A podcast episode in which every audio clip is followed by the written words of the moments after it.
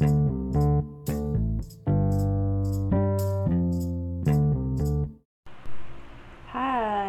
Okay. Tara, kape. so, I actually started um, the first episode, but I think I should redo it kasi may mga thoughts pa ako na lacking dun sa first episode ngayon. So, hi. Welcome to my um, parang personal diary. Actually, hindi siya parang podcast. This is my personal diary. So, I was talking to my ate, ate, ate? So, I was talking to my ate um, a few minutes ago and we were talking about her friends and one of her friends is in a relationship and she was just venting out or actually not venting out she was just um, telling them what happened with her relationship and the other girlfriends of my ate which i won't mention the names um, they actually uh, pointed out na parang this guy is lacking or parang yung guy na to hindi siya nag uh, red flag siya without knowing the full story. So, my ate said to me na parang hindi ba ano yun, parang ang ang babaw na reason to break up with someone. Tapos uh, na nasabi pa nung isang friend ng ate ko na parang uh, girl, unahin mo yung sarili mo, self-love, you know your worth like that. Tapos, doon ako napaisip na parang, I don't think that is self-love. I actually have been an advocate of self-love for how many years now because I thought it was self-love, you know. The actually yung def, the definition ng uh, advocacy ko of self-love is very very bad.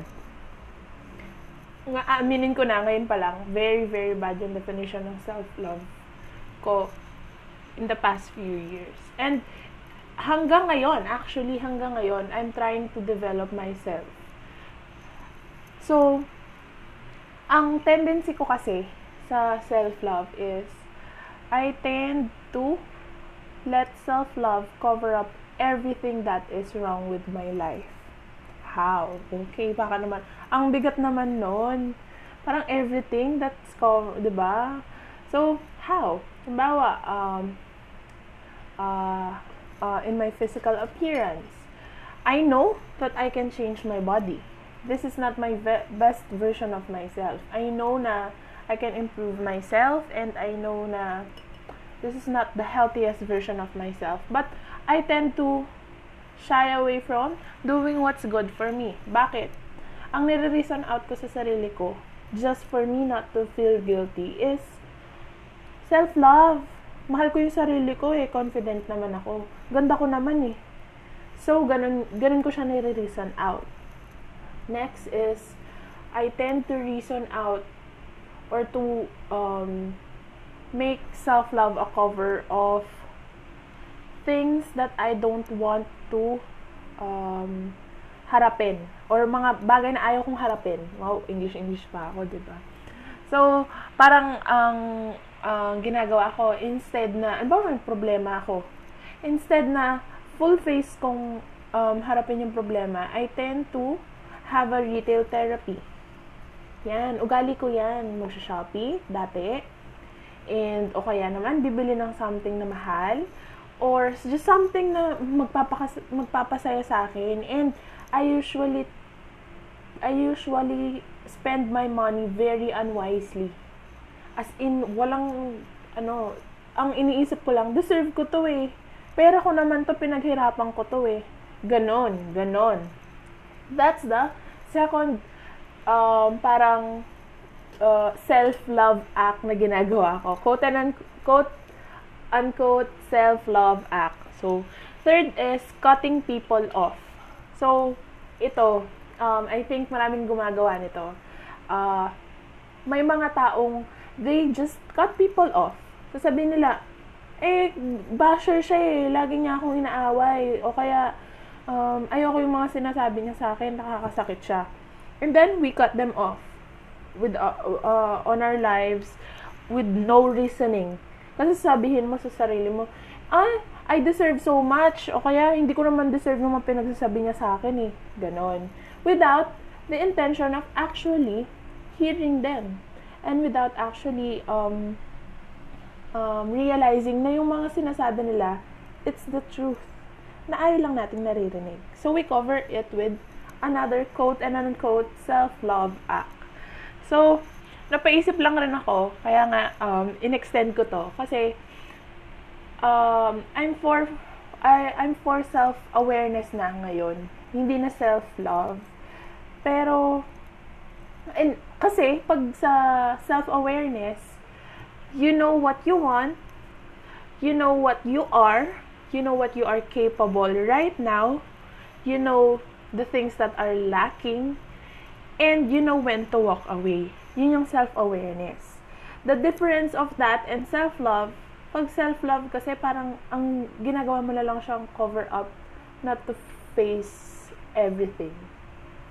So, uh, I'm more on advocating self-awareness rather than self-love. But it's not bad.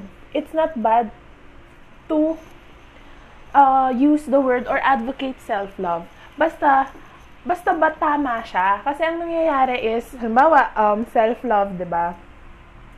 Puro yung good. Puro yung good side ng love ang napapakita. So, we tend to um, take care of ourselves. Or parang hindi take care eh. Yung parang uh, masyado nating binuboost yung confidence natin uh, in light of having self-love. O kaya naman, um, pinagbibigyan natin yung sarili natin in light of self-love rather than facing the truth. And para sa akin, um, 'di ba sabi nga ni Andrew E, it really hurts ang magmahal ng ganito. So, naniniwala ako na even in self-love, masakit. Masakit siya kasi ibig sabihin, may mga things ka na kailangang lunukin or ka, kailangang um, talagang kailangan mong iparealize sa sarili mo na hindi ka pa perfect and no one is. Kasi uh, ang nangyayari, uh, ginagawa natin yung self-love. Perfect na ako eh. Parang, I'm, I'm okay with what I am. But you're ac- actually not. You're not actually happy. You're just cope. You're just masking that with uh, quote-unquote self-love act. So, I think that's my take on self-love. Um, let's promote self-love that is honest, that is transparent, and that is going for a better version of ourselves and not the self-love na um, just masking everything that is bad that is or the uh, masking every problem you have right now. So thanks. That's it